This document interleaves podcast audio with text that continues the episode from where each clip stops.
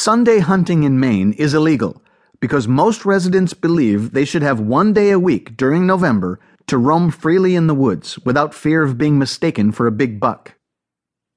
One freezing and foggy Sunday afternoon during hunting season, I received a call from a gentleman I knew as Maynard. Maynard lived in Troy in an area surrounded by farmland, old fields, and woods. It was in prime deer country, and I knew it well. I'd met Maynard in the past, and I couldn't say we'd had the friendliest of relations. I sensed that he wasn't the biggest supporter of the Fish and Game Department, or the wardens who enforced the laws, including me. So I was taken aback when I received the call from Maynard asking, "How would you like to apprehend a Sunday hunter?" Excited at the prospect of catching a violator and perhaps even gaining a little confidence in Maynard, I listened carefully to his complaint. "Out in the far corner of my back field, I just saw a hunter perched way up in a tree, waiting for a deer to come out," he said. Chuckling, he added, "The goddamn fool ain't bright enough to discard his blaze-orange hunting cap. If anyone ever deserved to get caught, he does." It was getting to be late in the afternoon. I had to hurry if I was going to make an official visit with this hoodlum up in a tree. I hid my cruiser quite some distance away and hiked up an old woods road leading to the field. I could see the orange hunting cap in the distance, exactly where Maynard had said it would be. I reached for my trusty binoculars, but I'd forgotten them. Damn it, all I could see was the bright orange hat bobbing up and down in the tree. I had to get closer, so I crept along using the dense brush to conceal my presence. Occasionally, I stepped out to the edge of the field to make sure my prey was still in the tree. At least I had sense enough to bring my flashlight, for by now it was beginning to get quite dusky.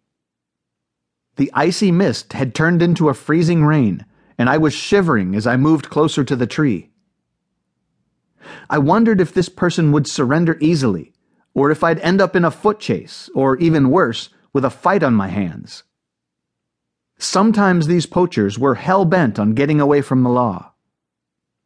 With darkness now settling over the area, what had started out as a crime of Sunday hunting had now elevated to the more serious offense of night hunting.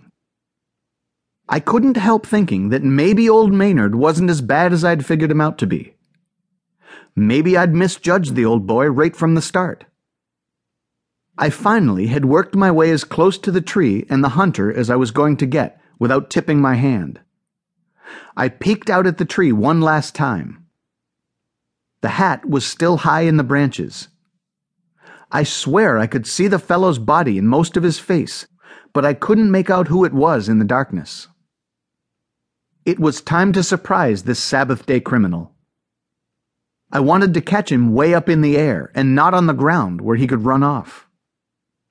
Taking a couple of deep breaths, I shot out of the woods with my flashlight aimed directly at the spot where this Nimrod was perched.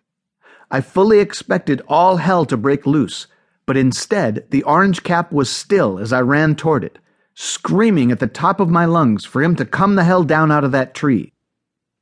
Much to my surprise, there was no hunter. Instead, I found a blaze-orange hunting cap strategically nailed to a small tree limb.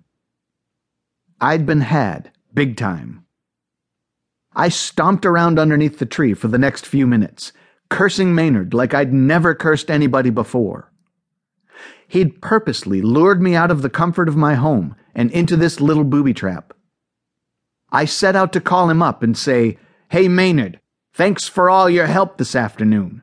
I never did make it up to the tree you talked about, but instead I apprehended two of your neighbors along the way.